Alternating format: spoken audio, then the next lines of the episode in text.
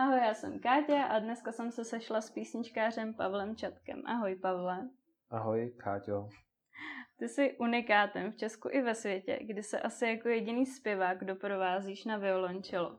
Vzpomeneš si, kdy se ti dostalo poprvé do ruky? Uh, tak já teda si myslím, že nejsem unikát, že bych jediný byl zpěvák, co se doprovází na čelo, ale asi jako v tom písničkářském smyslu českého písničkářství, uh, tak, tak asi jo. Uh, protože taky český písničkářství je trošku něco jiného než jako písničkářství v jiných zemích, takže v tom stylu ale třeba Nohavica nebo tady ty, ty naši čeští, tak, tak dobře, můžeme říct světový unikát. A, a teď jsem zapomněl, jaká byla ta další otázka, nebo ta jediná otázka, na kterou jsem odpověděl. Kdy se ti dostal poprvé do ruky? Ano. Kdy jsi na něj začal hrát? Tak to mě bylo, podle mě jsem začal hrát čerstvě po svých sedmých narozeninách a už si na to vůbec nespomínám. Ale byl jsem z toho prý jako hodně nadšený. Mě to, mě to bavilo vlastně od začátku. Samozřejmě, že cvičení ne a museli mě do toho rodiče nutit, ale byl jsem nadšený, že furt jsem viděl tu vidinu těch dalších etit a dalších skladeb, které si zahraju. A, a kdy už jako vezmu do ruky smyčec, protože za, za začátku jsem jenom brnkal. A pak kdy už budu hrát v nějaké jiné než základní poloze a kdy už budu hrát vibráto a tak strašně jsem se na všechno těšil. A byl jsem trochu nedočkavý, kdy, kdy se k tomu dostanu. A jak to rodiče napadlo? Dát ti do ruky prostě uh, violončelo. tak oni v podstatě... Uh, Jsou hudebníci? Nej, ani moc ne, spíš moji prarodiče a právě děda si ke stáru pořídil čelo a nějak amatérsky na něj hrál. A, ale on umřel, když mě byly tři roky a po něm to čelo zbylo vlastně, tak uh, rodiče asi napadlo v souvislosti s tím, že bych jednou mohl to čelo použít já. Uh, Což byl vlastně docela hloupý důvod, protože nakonec stejně se to čelo prodalo dřív, než jsem se vůbec jako dopracoval do té velikosti toho čela. A, ale další jako lepší důvod byl, že na hudební nauku jsem měl učitelku právě, která učila čelo a tam už z toho prvního půl roku, když člověk začíná na hudebce, tak nejdřív nehraje ani na nástroj, ale jenom v té nauce, tak bylo poznat, že, že je jako velmi dobrá a tak se rozhodli, že se budou řídit podle té učitelky a, a teda jsem se zapsal na to čelo k ní, i když já sám jsem chtěl hrát spíš na klavír. A je to dobře, že to dopadlo takhle. a zvládnu by se se doprovodit ještě na něco jiného? No, asi tak jako nějaký tři akordy bych zvládl na kytaru třeba, ale bylo by to dost hrozný. No a měl jsem povinný klavír na konzervatoři, ale na ten moc hrát neumím. Asi bych se nezvládl moc doprovodit, no. A hraješ i mimo tvoje písničkářství v orchestru, nebo ti tenhle styl není už tak blízký? Nebo hrál jsi někdy v orchestru vůbec? Uh, v orchestru jsem hrál od asi 15 let. Uh, nejdřív jako pro zábavu, zároveň se Zuškou. A pak, uh, když už jsem byl na konzervatoři, tak jsem jako třeba kšeptařil, nebo jsem hrál v nějakým filmovým orchestru. Ale já si myslím, že nejsem moc orchestrální hráč, a já na to nemám tu trpělivost a ten řád a tu morálku, takový to být prostě jeden z 60 a vůbec ani není slyšet, co člověk hraje, ale zároveň musí být furt ve střehu, aby když dirigent ukáže, tak aby v tu chvíli byl schopen začít hrát. A mě to prostě moc jako nebaví, no, nemám na to morálku. jako kdyby to byl hodně dobrý orchestr, který je tak vyhecovaný, že fakt hrajeme skvěle, tak by mě to možná bavilo. Ale když je to takový napůl, a mám pocit, že ty český orchestry, až na nějakou možná českou filharmonii, tak je tam často taková atmosféra jako trošku hm, nějaký rezignace nebo tak. Ono jde asi o to, že mají hodně málo peněz pořád muzikanti. No. Takže svoji budoucnost, to, budoucnost v tomhle určitě nevidíš? Uh, to ne, já jsem právě studoval ještě informatiku a hudbu mám rád v tom smyslu, že rád dělám svoji vlastní hudbu a fakt jako hudbu chci dělat jenom tu, co mě vyloženě baví a naplňuje a abych se uživil, tak to můžu dělat třeba tu informatiku spíš. Ne? No. A jak jsi zvládal studium na konzervatoři a zároveň na té fakultě informatiky? To muselo být hrozně náročný. Až tak ne, vlastně v tom Brně je to takový hodně uvolněný a ono se to docela rozmohlo že já nevím, nějaký předminulý rok už skoro všichni byli že z nějaké vejšky, že tam, skoro, že tam málo kdo byl vůbec jako regulérní student. Takže oni vycházejí vstříc, na jednu stranu, na jednu stranu některý učitelé to tam hodně štve a dělají tě ze života peklo, ale jako tím peklem jsem prošel, jako třeba vždycky třeba se čtverkou na vysvědčení z nějakých předmětů, ale nikdy ne s pětkou.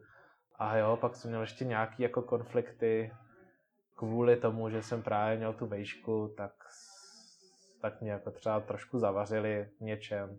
Nicméně uh, dalo se to dodělat, no. Uh, jako vždycky záleželo. Když bylo zkouškový, tak jsem kašlal na konzervatoř. A když byla třeba soutěž na konzervatoři, tak jsem kašlal na informatiku. Takže to takhle prostřídal. no, a musel jsem prodlužovat teda o rok. No a violončelo je samozřejmě velký nástroj. Stalo se ti někdy, že by ti upadl a rozbilo se? A, no, když jsem byl malý, tak jsem, to jsem ještě neměl celý čelo, ale jenom příčtvrteční. A on se mu dal vydělávat bodec a já vím, že jsem takhle položil čelo na židli, na ten bok, což bez nechápu, jak jsem mohl udělat. Na točitou židli, takovou tu otáčecí od klavíru. Vyndal jsem z něho ten bodec a pobíhal jsem po, po pokoji a mečoval s tím bodcem, jakože, jakože jsem Aragorn. A samozřejmě jsem se nějak rozvášnil a mečnul jsem i do toho čela, který spadlo na zem ještě k tomu a jako udělala se docela velká prasklina v něm. To asi neměli rodiče radost. Uh, to ne, jako byl jsem, já nechápu, jak jsem mohl být takhle blbej, ale prostě jsem byl takhle blbej, no. Uh, nevím, kolik stála oprava, ale bylo to určitě drahý. Ale a... nějaká nehoda, to se ti nestalo, naštěstí. Jo, vlastně ještě, jo, jo ale to už tady s, s tím momentálním čelem, co mám, a to už je jako, no to už jsem hodně citlivý, protože to je mnohem lepší čelo, než, než jsem mýval předtím. A hlavně od začátku je moje, jakože já jsem ho měl úplně od, od té kolípky, když se vyrobilo tak jednou se mně stalo, že se mu rozlepil krk a to v průběhu koncertu zrovna, že uprostřed písničky se prostě rozpadlo. To jsem viděla, myslím. No. Máš to na videu na YouTube? Uh, jo, dokonce se to dostalo i na video, na video, protože to někdo natáčel a živě streamoval v tu dobu. A, ale to vlastně nebylo zlomený nebo tak, to se dalo normálně zase zalepit, ale přesto oprava stála myslím přes 4000, takže to nebyla jako úplná sranda. Hlavně to byl trochu šok v tu chvíli, no. A je pro tebe s odstupem času už snadný skombinovat zpěv s hraním, nebo s tím občas bojuješ? Za začátku to bylo úplně těžký, teď už je to trochu jednodušší, ale pořád s tím bojuju, protože tam člověk musí mít jako dvě, dvě intonace za raz, vlastně myslet na tu intonaci toho čela a ještě intonaci toho zpěvu a je to, je to celkem náročný a často se prostě stane, že je to trochu falešný. No. Tvojí nejznámější písničkou je Nelajkla mi status. Je ten text založený na skutečnosti, kdy ti slečna vážně nedala like, nebo si chtěl vytvořit jakousi parafrázi na dobu sociálních sítí? Asi spíš to druhý, není to žádná konkrétní slečna. Já už ani nevím, jak mě to přesně napadlo, ale je pravda, že prostě taky jsem obětí toho těch sociálních sítí v tom, že sleduju kdo mě like status a kdo ne. A napadlo mě, vůbec nevím, jak mě to napadlo. Ale ne, nebyla to jako konkrétní, že najednou jsem to prostě chtěl zasadit do tady toho milostního rámce, protože mi to přišlo vtipnější. Ty si do příspěvku napsal, že jméno toho, kdo dá like, se objeví v písničce. Vážně ti ho lajkla Malejka? Nebo ti šlo jenom o rým? A jedna kamarádka v tu dobu byla skutečně Malajzii, no. Mm-hmm. Ale přiznám se, pes lajka mi to nelajknul. Asi like ani to, Gagarin. Uh, ani Gagarin. Ale jako když se, když přimhouřím oči, tak někdo měl na profilovce psa, tak to mohl být ten pes lajka. Mm. A jak dlouho ti trvalo dát dohromady ty sloky se jménama? To asi je náročnější, no, bylo to, než bylo složit. To, byl to takový jako matematický úkol trošku vlastně, no. Já jsem si to vypsal do excelovské tabulky. A to bylo fakt jako šílené, no, protože těch jmén bylo, já nevím, 85 nebo tak.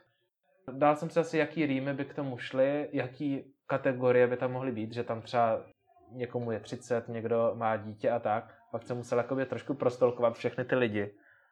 A říct si, jo, tak tady bych mohl těchto pět lidí splácnout jako jedním veršem, to by bylo dobrý. Dal jsem si nějaký pevný body, něco, co mě přišlo vtipného a chtěl jsem to tam zaručeně mít a přemýšlel, co by se k tomu rýmovalo a kdo by k tomu šel napasovat. A jo, no, bylo to, bylo to na dlouho. Já myslím, že jsem to dělal, nevím, tři dny jsem to možná dělal třeba. Na podzim si předskakoval na turné Petrovi Bende a Pokáčovi. S tím si to zopakuješ ještě v rámci jarní tury. Jak na tebe oba přišli? Tak Pokáč si myslím, že o mě věděl už dlouho, jako skrze Nelajklámy status a skrze jiného písničkáře Michala Horáka. A ono, ono nás totiž moc není takových jakoby solových písničkářů hmm, v Česku, nebo je nás hodně, ale spousta z nich mají třeba jenom dvě písničky, nebo, nebo prostě hnedka skončí. A takže jo, vlastně tím, že Pokáč se každý, na každý svý turné bere někoho jako předskokana, někoho, kdo aby byl solový písničkář, tak on v podstatě neměl moc na výběr, než mě jako časem vzít taky, no. Takže jsi to očekával. A, jako tak napůl jsem to očekával, říkal jsem si, proč mě furt nepíše někdy. Ale přesto, když mě napsal, tak jsem byl jako hodně potěšený a, a že si mě vezme po druhé, tak, eh, tak to je od něj hezký. No. A Petr Bende, Petr, no tak ten nevím vlastně, jak na mě přišel. On mě prostě jednoho dne uh, zavolal, jestli bych s ním nešel na turné. Myslím si, že potřeboval čelistu, že on měl, eh, měl tam, jako chtěl to udělat jako symfonická, symfonická tour, takže tam chtěl mít nějaký nástroje z orchestru a chybělo mu čelo, tak si to asi v tu chvíli propojil, jo, tak tady je ten a ten by zároveň mohl být ten host uh, můj. Tak, uh, tak jsou to dvě mouchy jednou ranou, protože on si vždycky bere i hosta. A máš z toho nějaký zážitky, který bys chtěl říct? S Pokáčem to bylo takový hodně komorní a punkový vlastně. On nemá zvukaře svýho a fakt je to tak, když prostě člověk jde si vystoupit do klubu úplně jako začáteční zpěvák, akorát náhodou v tom klubu je prostě třeba 600 lidí. No. Tak takhle je to s Pokáčem a s Petrem Bendem je, že naopak jakože obrovská produkce, obrovská letková stěna, 20 lidí na pódiu a úplně všechno mega připravený. Jsi zakladatelem hudebního směru Cello Folk, tak se jmenuje i tvoje album. Před tři čtvrtě rokem si založil kampaň na startovači, aby se na něj vybral peníze. Ty si chtěl dosáhnout částky 50 tisíc korun, což se ti podařilo za méně než týden. Ta částka se pak vyšplhala přes 80 tisíc. Očekával si, že se vybere tolik peněz a za takhle krátkou dobu? Nečekal jsem to. Já jsem si myslel už s těma 50, že jsem přehnaně ambiciozní. A fakt jsem přemýšlel, jestli nedát 30. Ale pak jsem si řekl, tak co, když tak si to doplatím sám. Fakt jsem si to ještě počítal, jestli jako na tom budu moc ztratit, když si to doplatím sám. A nakonec jsem si měl dát asi ještě víc, no. Možná kdybych si dal 80, tak se vybere nakonec 100, jo, protože... Uh, ale já zase moc nemám rád takový to tlačení na lidi, jako je to nepříjemný. Je to nepříjemný prostě, když, když člověk musí hodně tlačit, aby mu někdo poslal peníze. Takže jsem rád, že to tak šlo jako v podstatě samo, že jsem na nikoho moc tlačit nemusel. A samozřejmě to CD stalo mnohem víc. Jo, jako po, myslím, že to stálo nějak přes 100 tisíc a to jsem měl ještě hodně levný. A fakt jsem měl jako super levný ceny, že je běžný, že to stojí třeba 300 tisíc. Úplně v pohodě. A jak dlouho ti trvala příprava CDčka? No, my jsme to natáčeli v průběhu asi dvou let, ale nebylo to tak, jako že teď připravím CDčko a bude. To, to bylo tak, že vždycky jsem měl skladbu a postupně jsem to točil. A bylo pro tebe náročné vyřídit všechny náležitosti, protože ty jsi ho vydával sám? Mm-hmm.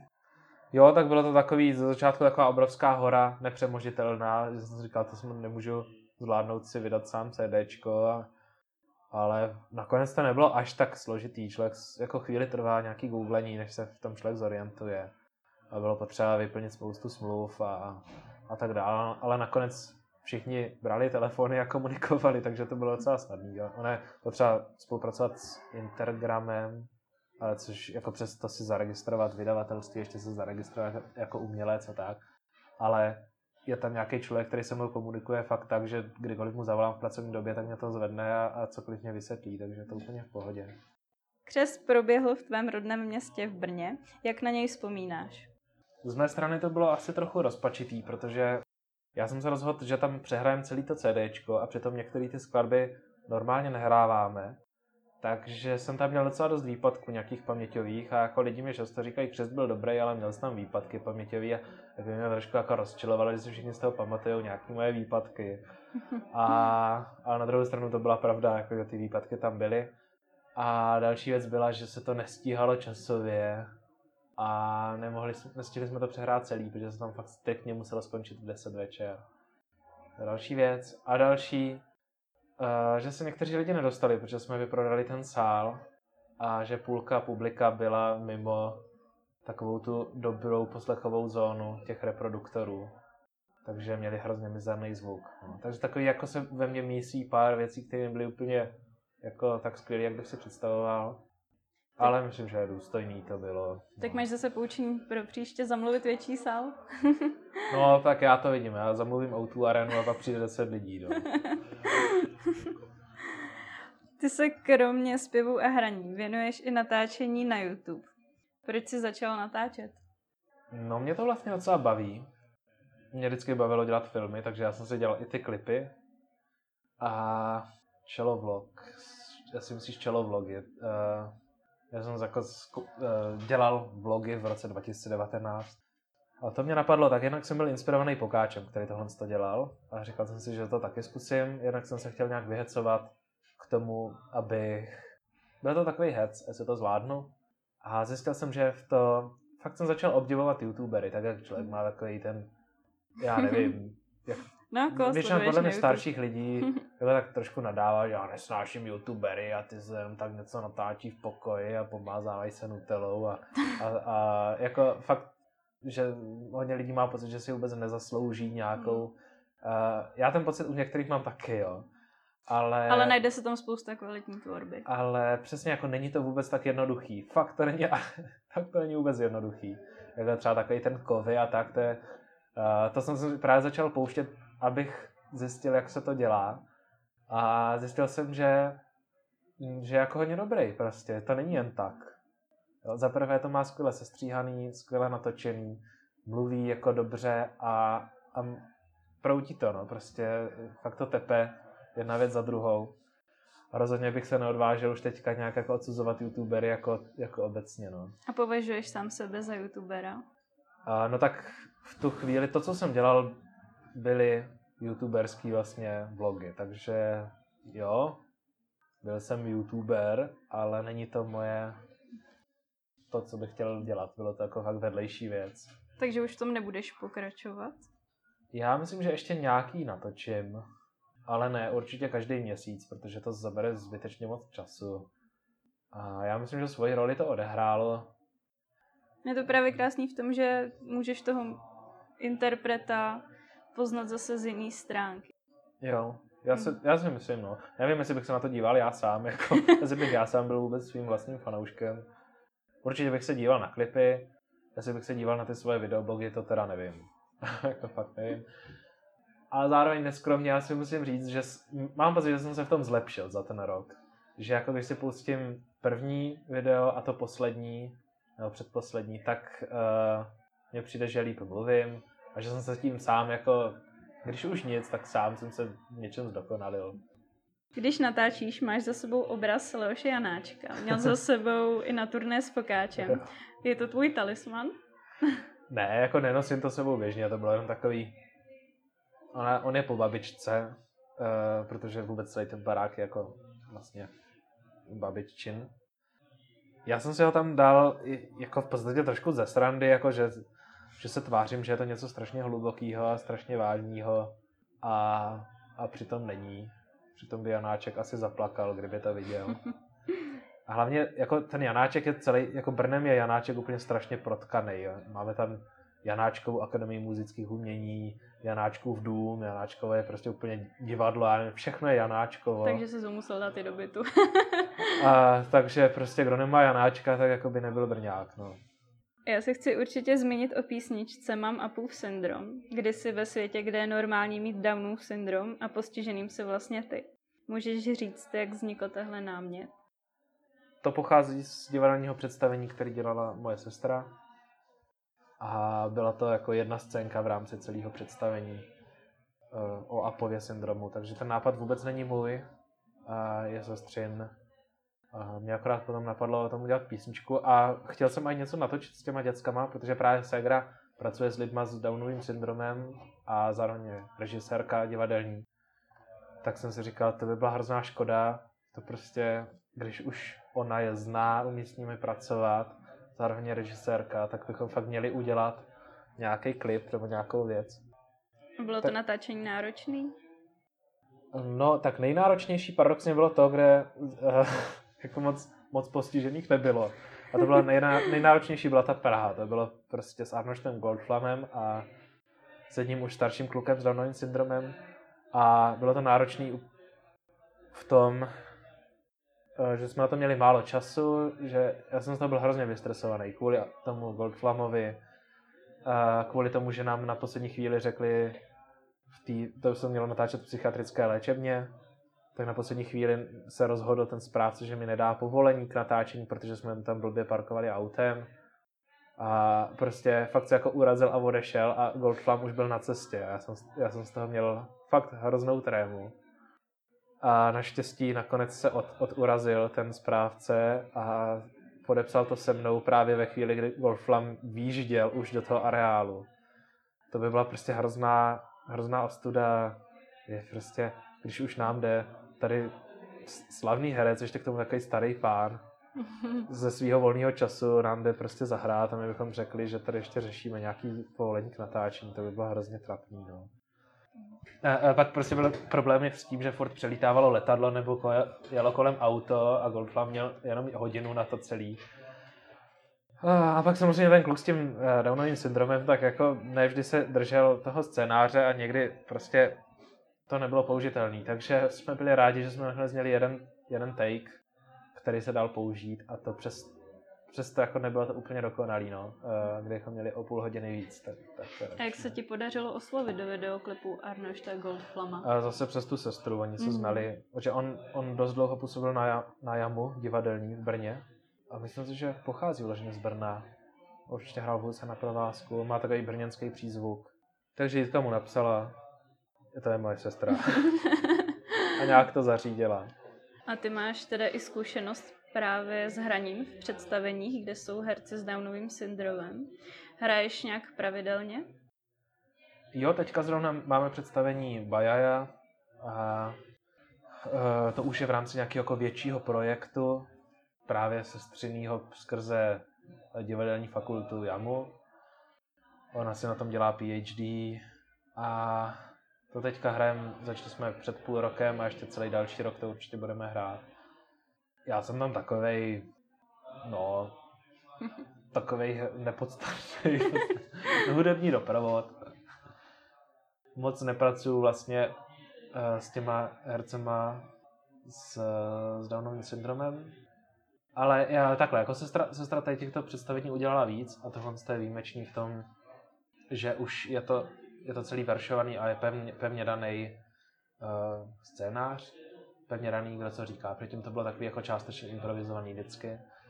Tady je to skutečně tak, že se recitují vlastně verše a je to celý veršovaný na tři čtvrtě hodiny. A proč tahle písnička Mám Apův syndrom není na albu? No, protože bude asi až na dalším albu. ona, je, ona je s klavírem a s picími a to by se vlastně nehodilo do toho konceptu toho předchozího CDčka. Takže klavír a bicí bych chtěl mít až, až v tom dalším. No. Dneska tě čeká vystoupení na Trevoslemu, což je večer cestovatelských stand-upů. Máš nějakou vtipnou historku z cest? Nebo kam ses podíval, kde jsi byl, kde jsi cestoval? Byl jsem v Indonésii, tam to bylo taky hodně, hodně zajímavý, ale teďka kromě tam byly taky nějaké historky a teď se nemůžu vzpomenout. Nevím, nemůžu si vzpomenout. tak to bys si dneska nemohl vystupovat.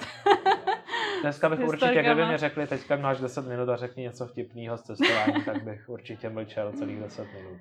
No a ty v písničce a... rekreační zařízení mluvíš rusky. To ses učil speciálně pro tu písničku, nebo tak vážně umíš? ne, rusky neumím. To bylo, to nás napadlo s tím producentem, že by to bylo dobré tam dát nějaký ruský hlášky a zoufale jsem, neumím rusky vůbec nic a zoufale jsem hledal nějaký slova a ještě k tomu, jak to mají v té azbuce, tak jsem potom myslel to nechat nějak přečíst nějakým umělým čtečem aby věděl, jak se to vůbec říká. No a jakou nejdelší dobu jsi byl bez čela? Bylo to právě, když jsi byl v té Indonésii? Nebo jestli jsi měl třeba i nějaký zranění, že jsi nemohl hrát? Uh, byl, uh, tak v podstatě asi, když jsem byl kojenec. Dobře, tak od té doby, co aktivně hraješ? asi ne díle jak měsíc třeba, no. Jednou se mě stalo taková jako záhadný, záhadná věc, že jsem, jako ne, že jsem nějak nebyl schopen hrát. A to, to mě docela jako vyděsilo tehdy. Jsem prostě nezvládl stlačit struny. A naštěstí to samo od sebe odeznělo a, a neukázala se ani jako nějaká, něco nějak, na nějaký rezonanci, že by to bylo, takže snad, snad dobrý a snad se to nevrátí, no. Přeskočím k tvým videoklipům. Vyšel ti v listopadu uh, klip k písni Ženská, co mě brzo zničí. Původně měl být dřív, nakonec se vydal, myslím, až v listopadu. Mm-hmm. Co se stalo? A jo, no, uh, jo, to bylo vlastně taková moje etapa uh, zdravotní. Jo, já jsem potřeboval na, na nějakou operaci s ledvinou a docela dlouho jsem to odkládal a pak jsem, mm, pak se to stalo tak, že mě museli udělat nějakou, nějaký jako zákrok a celý se to jako roztáhlo na víc měsíců a já jsem prostě jako z těch zdravotních důvodů vlastně nebyl schopen jezdit na kole a natáčet u toho, no. Jsme, jako měli jsme jeden den, kdy jsme to natáčeli, to jsme absolutně nestihli. A měl jsem to špatně připravený. Špa, ne, nezvládl jsem to urežírovat, umanagovat. Hmm, prostě ten klip přece jenom je to několik cyklistů, natáčí se to za jízdy uh, v autě, za denního světla, to znamená, že musí být počasí, musí a zároveň to slunce se pohybuje. Je to hrozně náročné natáčení, ještě mimo Brno. A ještě spoustu těch kol jsme měli půjčených od někoho. Takže uh, to jsme prostě nestihli a pak se to mělo dotáčet a místo toho jsem ležel v nemocnici. Hmm. A, ale tím líp vlastně, protože jsem to jako domyslel do nějakého úplného detailu a další rok jsem to měl rozzáběrovaný, myšlený každý záběr, každou sekundu toho klipu dopředu.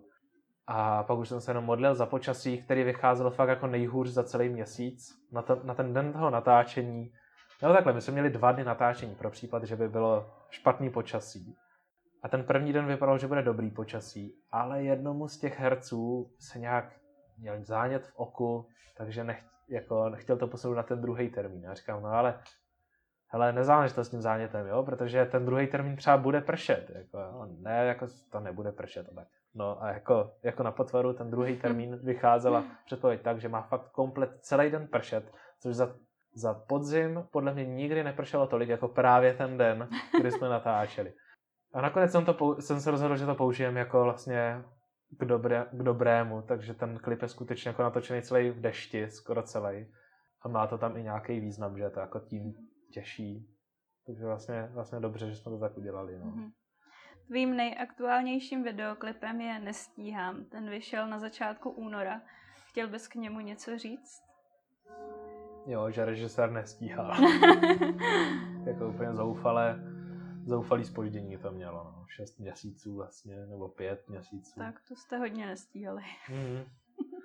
A jo, na tom bylo zajímavé, že to bylo poprvé, co jsem se setkal s Pokáčem vlastně. On už mě pozval na turné a já jsem si, hnedka si říkal, že to musím vyždímat trošku, takže ho použiju v klipu.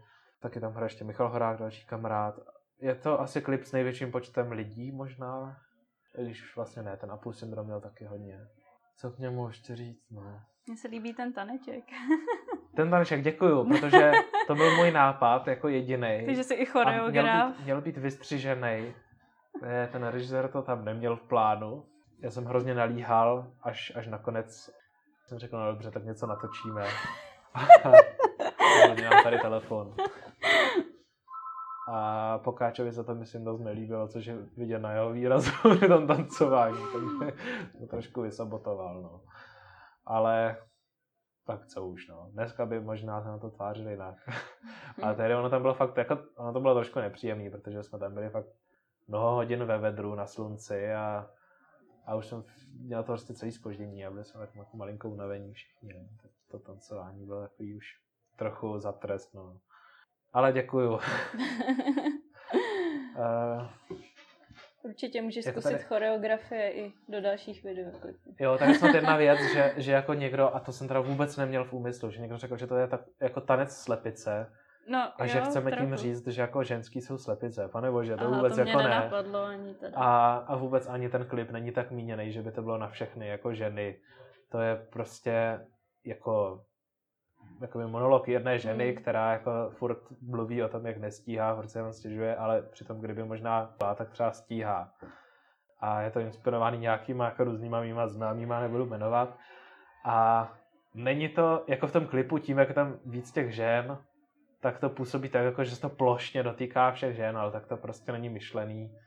A ten režisér, když jsem mu to jako dal jako námitku na ten jeho scénář, tak, tak vymyslel, že to teda uděláme tak, že ti muži v tom klipu budou ještě větší blbci, až to budou jako takový hovada, který se tam prostě grillujou a chlastají a nic nedělají.